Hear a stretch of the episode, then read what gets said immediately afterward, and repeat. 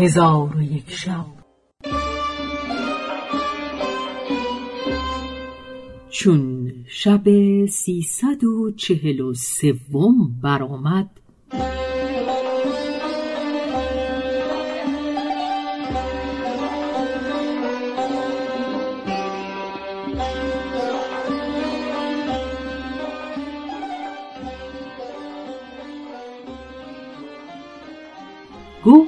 ای ملک جوانبخت.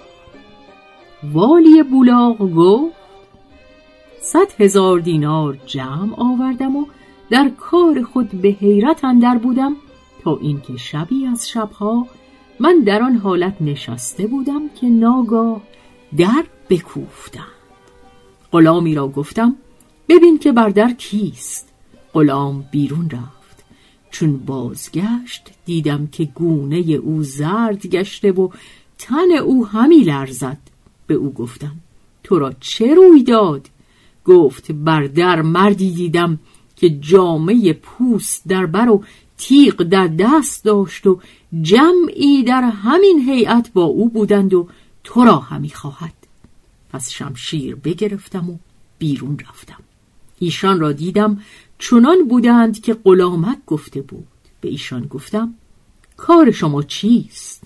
گفتند ما دزدان هستیم و امشب غنیمتی بزرگ به دست آورده ایم و او را پیشکش تو گردانیده ایم. تا در این تنگ دستی که تو به سبب او اندوهناک هستی از آن یاری جویی و وام خود را ادا کنی. من به ایشان گفتم آن غنیمت کجاست؟ در حال ایشان صندوقی بزرگ پر از ظرفهای زرین و سیمین حاضر آوردند. چون من او را بدیدم فرهناک شدم و با خود گفتم وام خود را از این صندوق بدهم و از برای من دو برابر وام ذخیره خواهد ماند. پس من صندوق گرفته به خانه درآوردم و با خود گفتم نه از جوان مردی است که ایشان را توهی دست روانه کنم. پس آن صد هزار دینار نقد را که جمع آورده بودم به ایشان بدادم و شکر احسان ایشان به جای آوردم. ایشان زرها بگرفتند و از پی کار خود برفتند و هیچ کس از این کار آگاه نشد. پس چون بامداد شد هر چیز که به صندوق اندر بود مسینش یافتم که زرندود کرده بودند و همه آنها برابر پانصد درم نبود. پس من از تلف شدن زرهای خود و به فریبی که از ایشان خورده بودم اندوهناک و محزون گشتم و عجبتر حکایتی که در زمان ولایت به من رفته است همین بود. و سلام.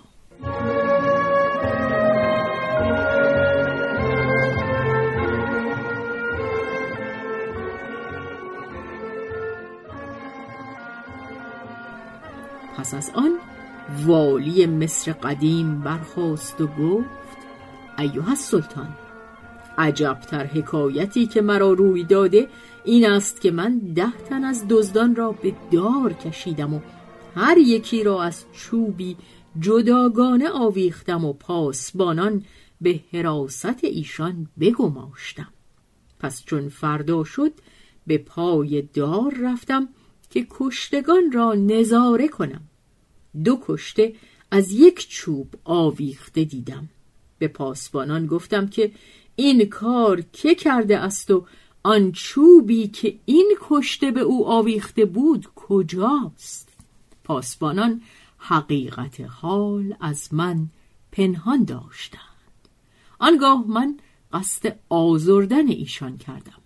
گفتند ایوه الامیر بدان که ما دوش خفته بودیم. چون بیدار شدیم دیدیم که یکی از داراویختگان گریخته و چوب دار را برده است.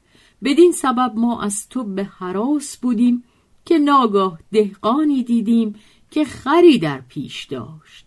ما او را گرفته بکشتیم و به جای گریخته از همین چوبش بیاویختیم. ای پادشاه مرا سخن پاسبانان عجب آمد. به ایشان گفتم دهقان چه چیز همراه داشت؟ گفتند خورجینی در پشت خر داشت. پرسیدم به خورجین در چه بود؟ پاسبانان گفتند نمی‌دانیم گفتم خورجین در نزد من حاضر آوردند چون خورجین بگشودم مردی کشته در خورجین دیدم. با خود گفتم سبحان الله سبب کشته شدن این دهقان نبوده است مگر ستمی که به این مظلوم کرده؟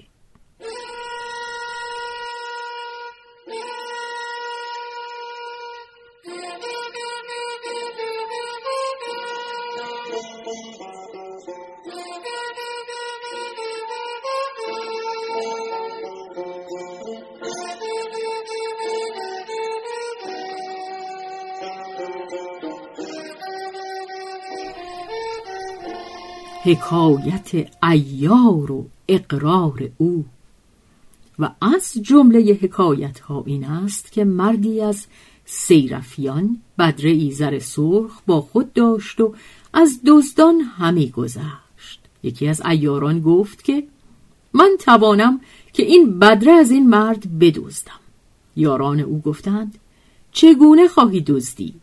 آن ایار گفت نظاره کنید تا چگونه خواهمش دزدید پس آن ایار از پی سیرفی روان شد تا اینکه سیرفی به منزل خیش رفت و بدره را بر تاقچه گذاشته خود به آبخانه رفت و از کنیزک ابریق خواست. کنیزک ابریق پر از آب کرده از پی او برفت و در خانه را باز گذاشت. فلفور آن مرد ایار به خانه در آمد و بدره بگرفت و به نزد یاران برد و ایشان را از ماجرا آگاه کرد.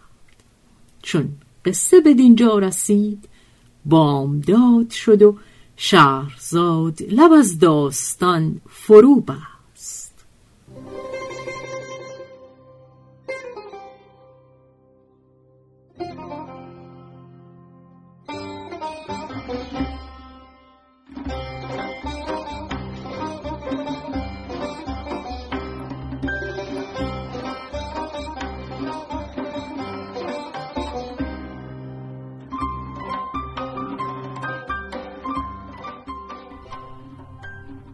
روایت شهرزاد فتوهی. تنظیم از مجتبا میرسمیعی.